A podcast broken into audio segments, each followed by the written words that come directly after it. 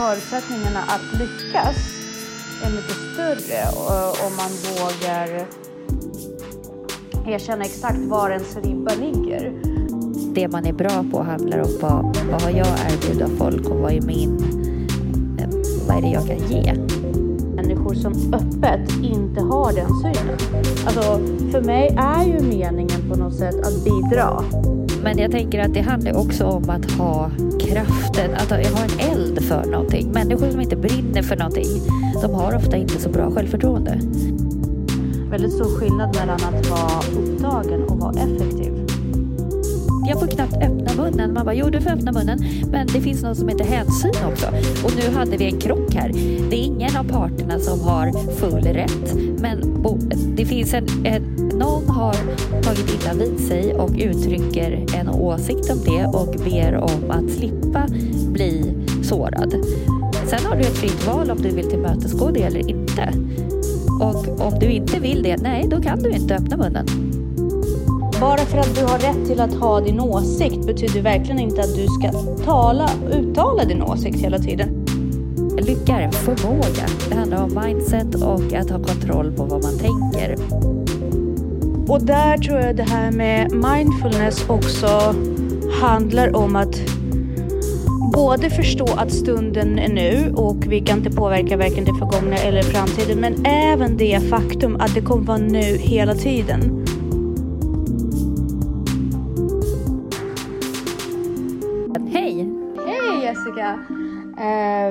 Nu ses vi på distans igen. Ja, precis. Eller hörs. Vi hörs på distans igen. Det är jättespännande. Vart håller du hus? Jag sitter på Jumpyard just nu. Jag ber om ursäkt för om det är en massa oljud här. Det löser sig.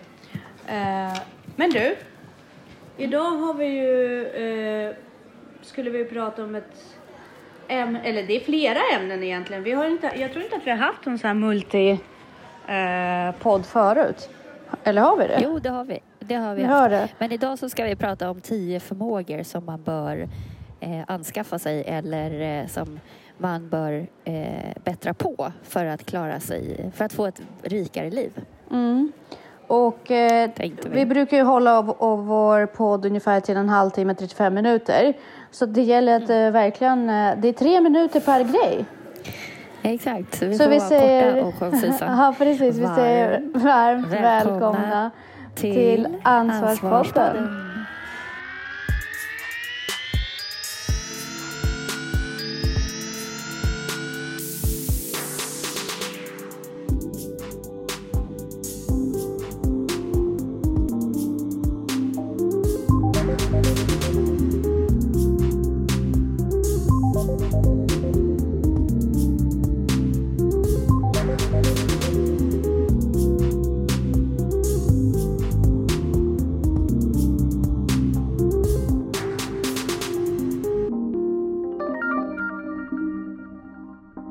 Och första förmåga av de här var ju att tala offentligt. Mm, precis.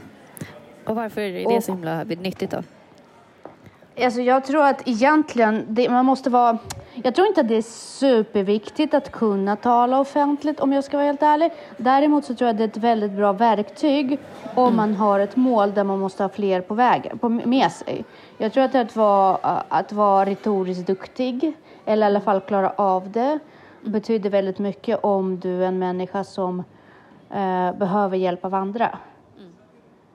Och kunna övertyga. Men sen så tror jag att retorik överhuvudtaget är ett väldigt bra redskap. Ja, men för att påverka ditt eget liv. Och jag tänker också att det hänger ju lite ihop med en av de här punkterna som kommer upp senare med självförtroende.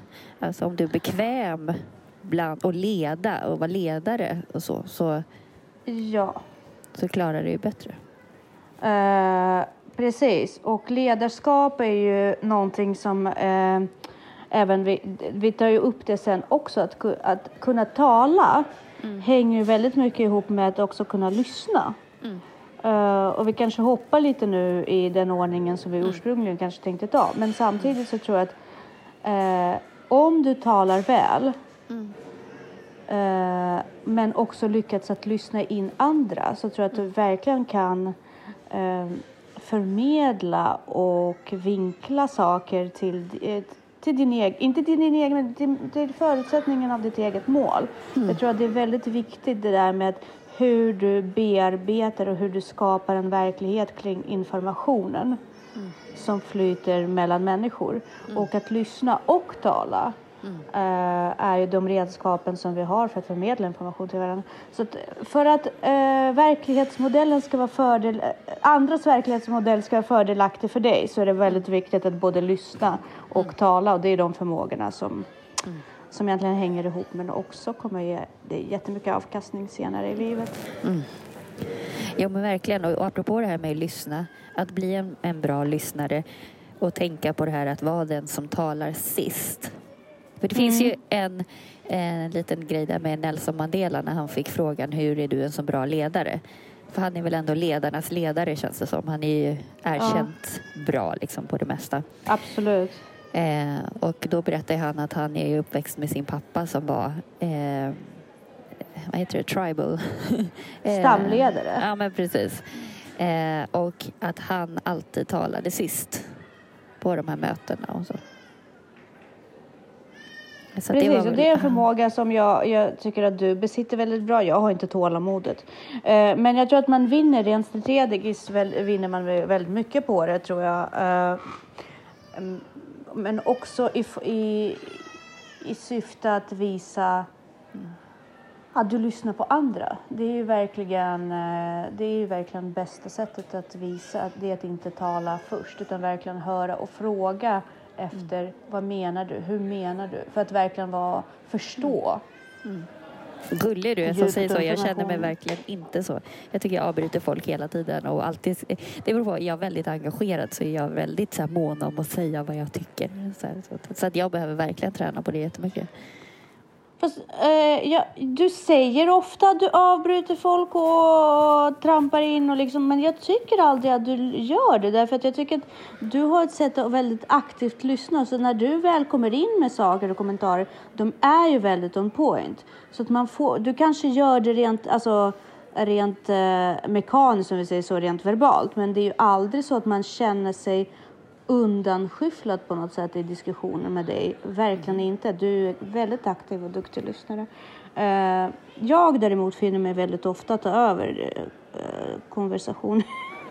Nej, det tycker inte jag. Jag tycker du är bra. Men jag lär mig och försöker bli bättre.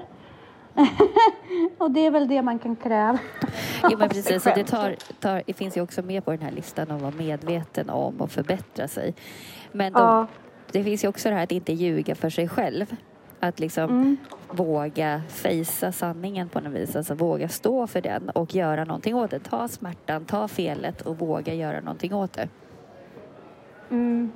Och det är en annan sortgrej som man kommer... Jag tror också att i vårt samhälle så tror jag att det har blivit lite sämre med den saken. Att ta ansvar och våga...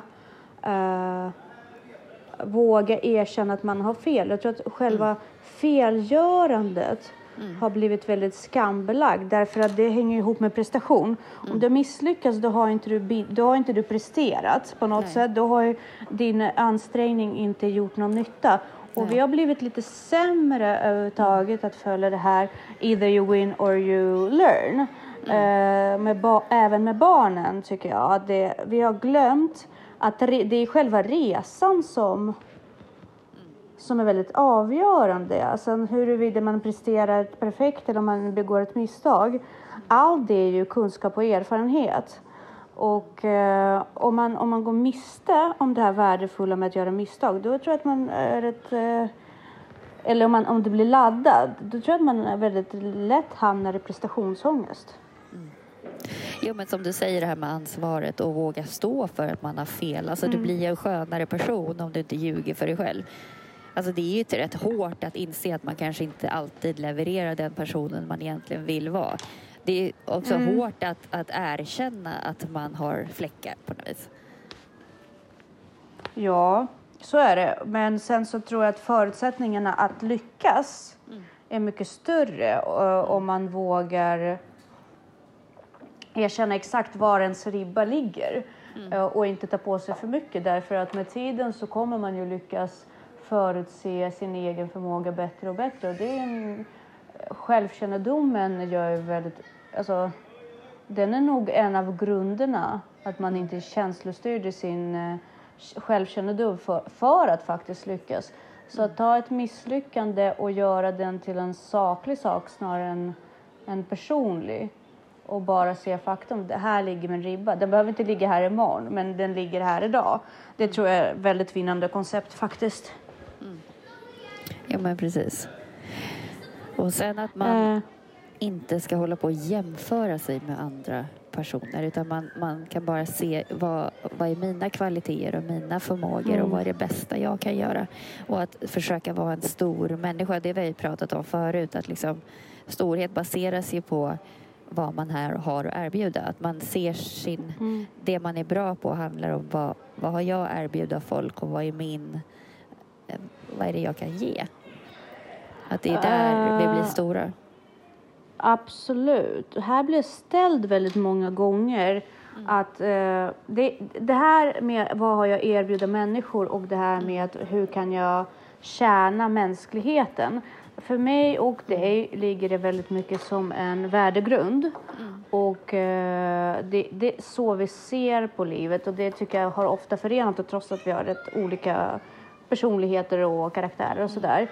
Men det har förenat oss ganska mycket, för vi i grunden har den synen på världen. Jag blir väldigt ställd när jag träffar människor som öppet inte har den synen. Alltså, för mig är ju meningen på något sätt att bidra. Att vara större. Ja, men precis. Det är något större, därför att vi ska alla framåt, och vi har pratat om det här förut. Att man ser det här som en jättestor organism, och hur ska man ta hand om den. Och, och så vidare. Och på vilket sätt kan man effektivisera den processen bättre. Men det finns ju så många människor. Och jag tror att det är där jag också blivit besviken lite grann. När jag har kommit ut i vuxenvärlden. När man var fortfarande tonåring eller äldre. Det är att alla människor har inte det som grund. Nej. Det här med hur kan jag bidra till allas bästa. Och det tycker jag ofta är rätt läskigt. Och frågan är också så här, varför har de inte det? För jag brukar ju tänka så här, när jag träffar de människorna nu för tiden. Det är att, men de har ju själva blivit utsatta i en miljö där inte, de har inte lärt sig det. Mm. De har inte fattat galoppet liksom, på grund av att de själva inte har blivit behandlade på samma sätt. Men det är ändå en väldigt läskig tanke på att alla tänker inte så. Nej, precis. Det är en väldigt viktig förutsättning tror jag överhuvudtaget för ur humanistiskt perspektiv, men även för lycka. Därför annars så tror jag att man ofta hamnar i en väldigt olycklig tillstånd överhuvudtaget, om man inte fattar att det bästa du kan göra, det är att bidra till allas bästa. Fast vilket sätt du gör det på, det är ju upp till dig. Gör du det genom konst eller konversation eller genom att vara en bra stödperson, det kan skifta, men hur kan jag hjälpa andra? Hur kan jag vara? Hur kan jag bidra? Det är läskigt när människor saknar den grejen. Absolut. Verkligen. Känner du sådana människor, Jessica? Ja, absolut. Som har tappat det här med hur kan jag hjälpa andra? Jo, men där det mer handlar om what's in it for me, liksom. Precis. Så har det ju en hel generation nu. Så att, men det hör väl till barndomen och att vara icke-vuxen. Så. Ja, jag tror fortfarande det går väldigt mycket tillbaka till det vi pratade om. Att föräldrar inte vågar ställa krav eller visa och säga till barn. Men så här är det, därför att man har tappat sig själv i den här värdegrundsdilemmat som vi alla går igenom nu egentligen. Så... Ja, vad har vi näst på vår fina lista? Ja, men att ha självförtroende och tilltro till sin förmåga. Och hur får man det då? Det är bland det svåraste som finns. Och varför? Det är ju så många som absolut inte har självförtroende. Och när du inte har självförtroende så blir det ju ofta ganska oskön. Och du har inte tolerans med andra. Du försöker tävla med andra. Du känner dig liksom inte trygg. Eller inte bjussig. Du blir en ganska objussig människa. Men jag tänker att det handlar också om att ha kraften, att ha en eld för någonting. Människor som inte brinner för någonting, de har ofta inte så bra självförtroende. Alltså när du verkligen brinner för något så blir du ju så fokuserad på det så att du inte bryr dig så mycket om vad andra gör. Och det där ligger ju också lite självförtroende. För dåligt självförtroende handlar ju delvis om att bry sig om vad andra tycker och tänker hela tiden. Mm. Och att man tror att andra har rätt också i sina åsikter. Absolut, och det handlar ju som du säger att brinna för någonting. Det handlar om att hitta sin passion. Mm. Och det där med att hitta sin passion, det kan också misstolkas. Det behöver inte vara du tycker om att skata. Det behöver inte vara en saklig sak. Nej. Det kan handla om att det är en känsla, en plats som du vet att du vill vara på. Mm. Någonting som är dit. Och då, det slår väldigt mycket tillbaka till det här med självkännedom också. Mm. Att om du inte vet vad du behöver för att vara lycklig. Mm. Då är det väldigt lätt för dig att döma andras lycka eller val. Mm. Precis. Så att det här, de går ju alla in i varandra. Inte behöver se hot överallt. Hot för din lycka och ditt jag. Inte tro att någons lycka missgynnar någon annan och så vidare. Och så vidare. Och istället för när du ser din kompis göra någonting spännande eller när det har gått bra på sociala medier eller någonting. Att faktiskt genuint känna så här, gud vad roligt. Istället för att bara, fan vad alla ska ha det bra förutom mig. Hamnar man där, då tror jag det där med självkänsla behöver verkligen kollas över faktiskt. Verkligen. Man ständigt liksom känner att alla andra har det bra minst, men inte jag. Då är man inte så skön tycker jag. Ja men precis, och det är verkligen en grej man behöver jobba på. Verkligen. Mm. Något annat man behöver jobba på då är ju att värdesätta sin tid. Att faktiskt fokusera på det man är ämnad att göra. Ja, absolut. Och inte lägga ner massa tid på fel saker och stressa runt och må dåligt över det. Precis, och där tror jag att vi har verkligen hamnat, många har verkligen hamnat fel. För att det är som det sägs då, att det är väldigt stor skillnad mellan att vara upptagen och vara effektiv. Mm. Vad är det man lägger tid på? Vad är det egentligen man vill åstadkomma? Mm. Föräldramässigt så behöver man kanske inte göra storartade grejer som att dra iväg på jättesemester med sina barn. Mm. Det finns faktiskt en studie som visar en bra relation med sina barn. Mm. Kräver inte mer än en kvart. Nej. Total dedikation. Och det är inte mycket. Men den också... kvarten är det... Ja. Nej, fortsätt. Förlåt, jag vill bara avbryta dig. Nej, det är ingen fara, säger du. Nej, men jag tänker att det kräver ju bara att man är intresserad också. Ja, och verkligen intresserad inte av ditt barns sida. Inte berätta för barnet hur det ska vara.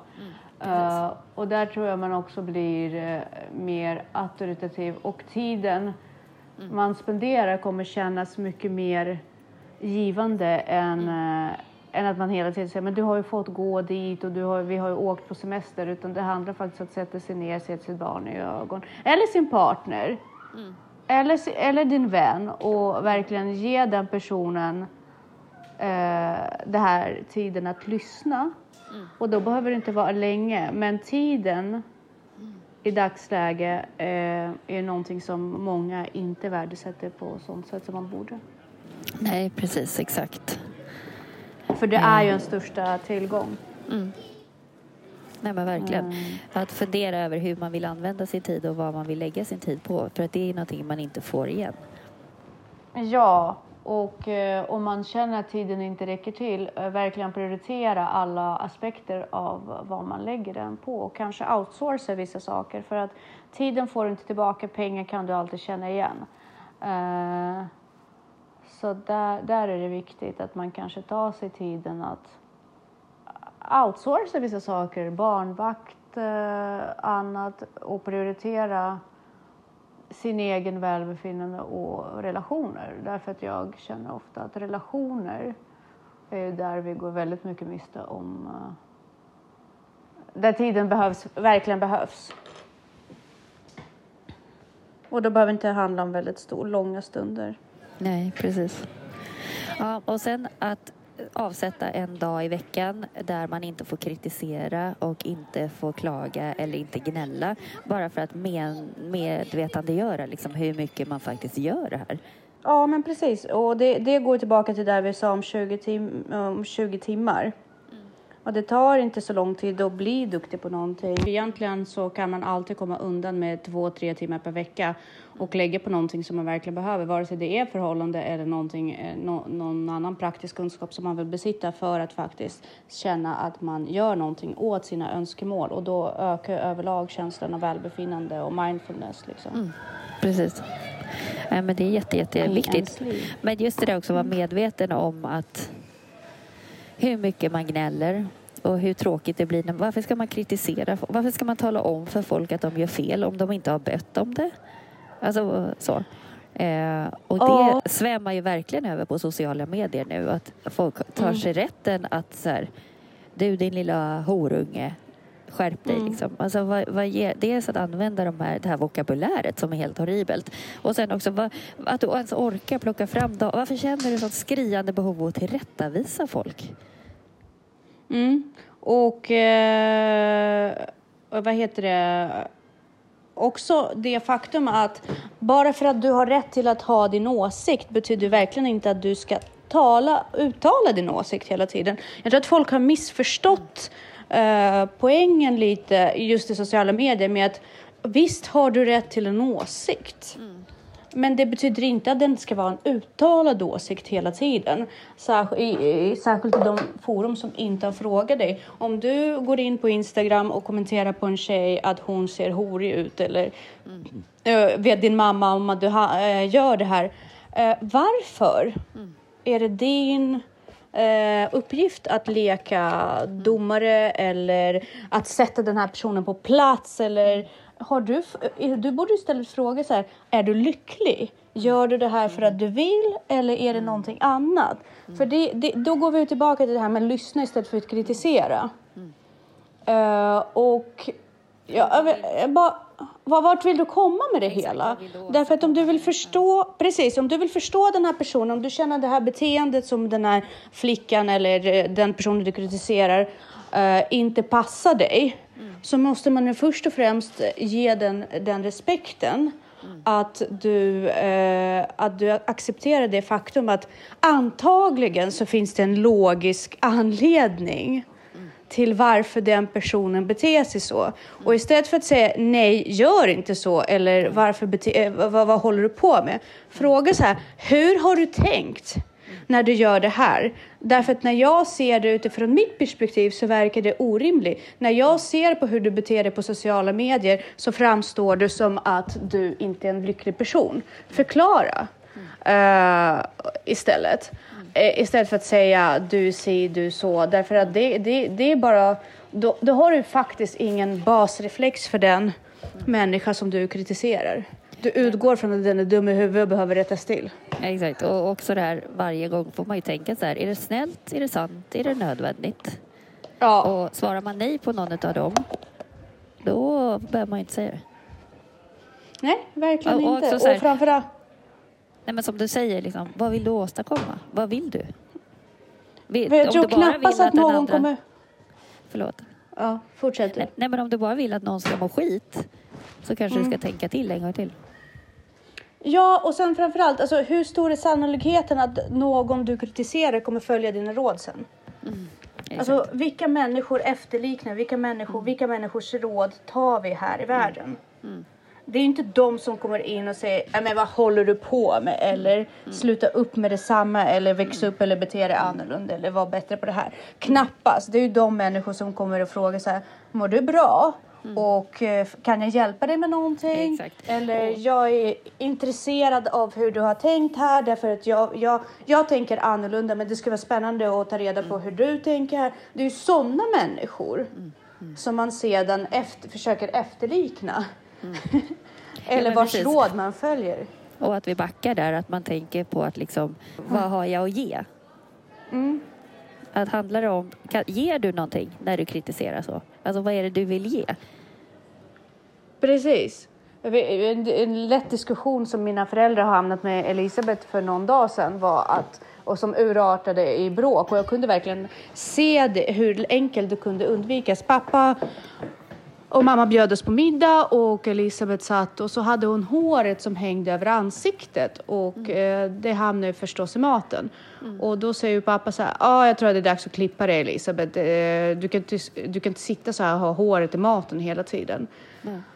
Och hon flippar ut totalt. Och sitter hon och säger så här: jag tycker det är pinsamt att du sitter och ger mig den kritiken. Liksom. Jag vill inte höra det när vi sitter och käkar med hela familjen. Då blir hon ja. Ja, hon säger sånt väldigt mycket. Vart på min pappa säger så här: jag har väl rätt till en åsikt. Och då säger hon så här: det här är inte en åsikt, för att ingen har frågat. Alltså det är liksom, det är kritik. Mm. Därför du vill att jag ska göra någonting. Du har inte frågat mig. Ja, hon sa det faktiskt.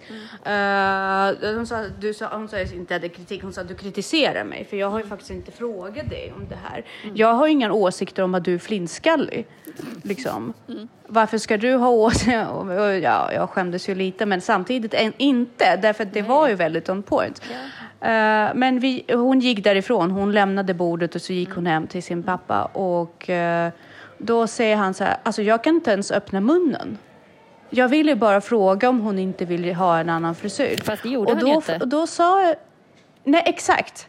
Och det sa jag till honom, det är en annan grej pappa. Om du hade frågat henne så här: älskling, har du någonsin funderat på att ha en kort frisyr? Eller hur så här, varför har du valt, tycker du att du ser bäst ut med långt hår? Det var länge sedan jag såg det med kort hår. Eller vad som helst. Mm. Som inte handlar om, inte det är dags att klippa dig nu. Mm. För ditt hår hänger över maten. Mm.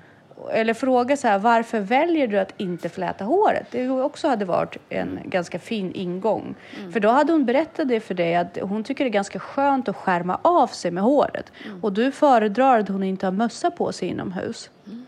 Vilket gör att hennes hår är den enda ridån mellan henne och allting som händer. Mm. Ja, men jag kan inte tänka så här. Jag ska kunna prata fritt och jag ska inte känna mig begränsad i mitt eget hem. Jag bara, nej, jag håller med om det. Men då har du, där har du då resultatet av det. Mm. Så nu är du bekväm och då är det som du får. Mm. Och om du är nöjd med det så är det väl okej. Då kommer det vara så. Mm. Men om du vill att resultatet ska vara annat, då måste du faktiskt anpassa dig. Mm. Jo, men det är ju bara så att folk, att det blir den där reaktionen så bara, ska jag får knappt öppna munnen. Man bara, jo du får öppna munnen, men det finns något som heter hänsyn också, och nu hade vi en krock här. Det är ingen av parterna som har full rätt, men det finns någon har tagit illa vid sig och uttrycker en åsikt om det och ber om att slippa bli sårad. Sen har du ett fritt val om du vill tillmötesgå det eller inte. Och om du inte vill det, nej, då kan du inte öppna munnen, faktiskt. Nej, precis. För att din relation med den personen är viktigare än din åsikt i det här fallet. Mm. Särskilt om man inte har frågat om det. Mm. Ja, men då är det det. Men om du vill bara ha rätt i sak, eller du vill att världen ska se ut på just ditt sätt. Mm. I'm sorry, alla är inte med på det. Så där är ju väldigt viktigt att det här med att klaga och kritisera. Det är ju knappast någonting som gör dig till en bra ledare eller bra partner eller vän, tycker jag. Däremot om någon kommer till dig och så säger så här: jag vet inte om jag betedde mig rätt. Eller kan du ge mig... Där måste man ju vara väldigt, väldigt ärlig. Och även om man vill kritisera, så eller om man inte tycker att den personen betedde sig, då måste man göra det rätt. Alltså man måste ändå säga att nej, men jag tycker faktiskt inte att du betedde dig rätt. Och om den personen brusar upp då kan man säga, fast du frågade. Jag kom inte till dig och kritiserade dig, och jag gör inte det här för att skada dig på något sätt, men du frågade mig.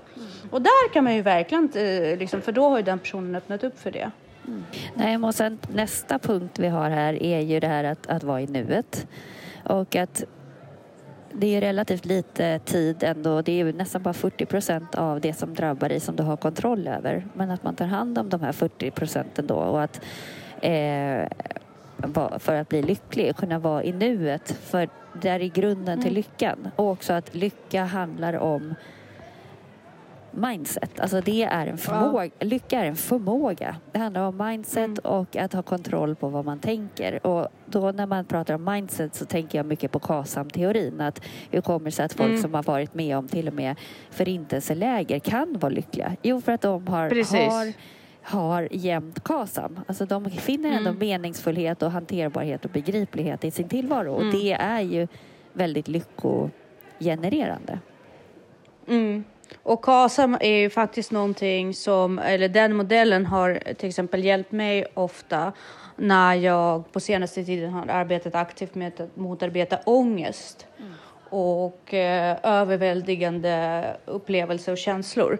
Därför att den går ju ner till att greppar jag verkligheten, kan jag göra något åt det, har jag kontrollen? Och när jag ifrågasätter min ångest och mina situationer på det sättet. Så fort jag känner så här, men jag greppar inte verkligheten just nu. Jag fattar inte riktigt vad som händer. Mm. Och det gör mig rädd och ledsen. Och liksom, då går jag och vilar. Mm. Som faktiskt också är en av punkterna som vi kommer prata senare om. Men då vet jag att om jag inte kan greppa det. Om jag sitter och fortsätter. Då kommer det bara generera mer ångest. Så jag släpper. Och så går jag och vilar, eller så går jag och promenerar, eller så går jag och gör något annat. Även om det handlar om bråk eller relation eller Elisabeth. Och jag känner så här, nej, men nu kan vi inte få en mysig stund. Vilket ofta också ger mig så här dåligt samvete som förälder till exempel. Att vi hamnar i bråk eller någonting. Då tänker jag så här, men då är det bättre att vi inte har en stund alls just nu. Faktiskt. Istället för att sitta och förstöra och bråka. För att jag fattar inte riktigt var hon kommer ifrån. Jag har inte det tålamodet. Nej. Och då går jag därifrån. Och det utgår ifrån KASAM-modellen. Jag kan inte greppa det nu. Nu är verkligheten ingenting som jag kan hantera. Nej, men precis. Och där tror jag det här med mindfulness också handlar om att både förstå att stunden är nu och vi kan inte påverka varken det förgångna eller framtiden. Men även det faktum att det kommer vara nu hela tiden. Och har du misslyckats med någonting, så har du, det kommer komma en ny stund. För jag tror ändå att det är också ett sätt att se på mindfulness. Det är att gör det du kan nu.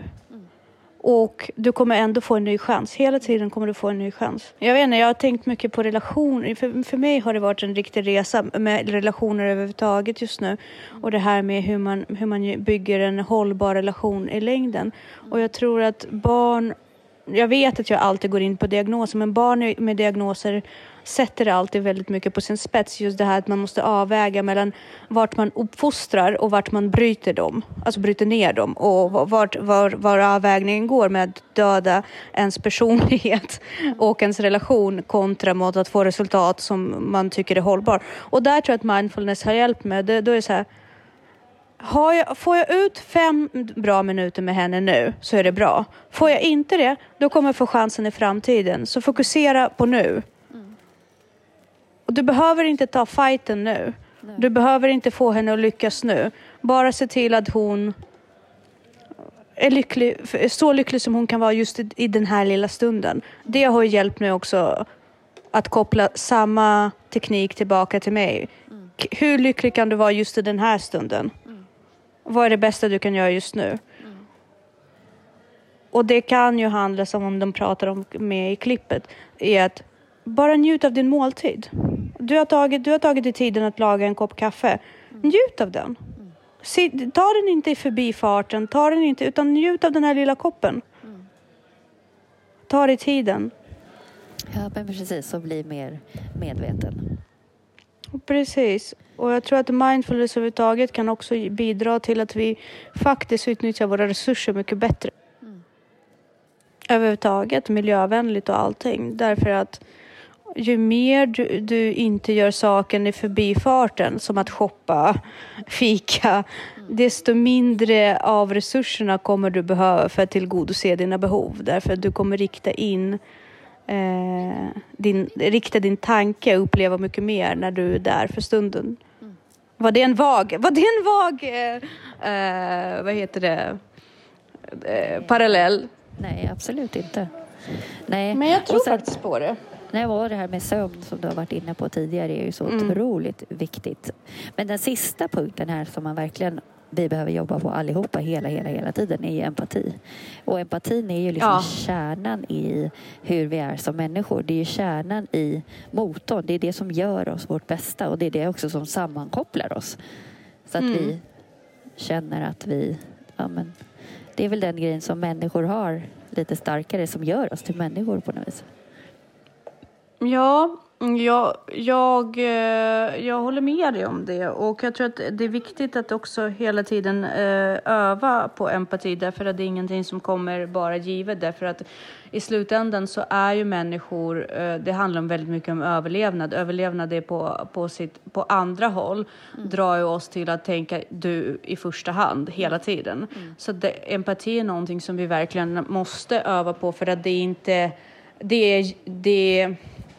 Det är det enda som skiljer oss på riktigt från djuren. Vår förmåga att visa empati trots att det kanske inte alltid är det bästa för oss. Och där tror jag det från tidig ålder ifrågasätt när du reagerar på folks beteende och hitta logiska lösningar till på det själv är en jättebra övning. Du tänker så här, jävla idiot, nu trängde den sig i kö. Hitta en lösning till varför den gjorde det. Hitta en ursäkt till varför det var okej för den att göra det. I ditt huvud, hela tiden, ständigt, öva.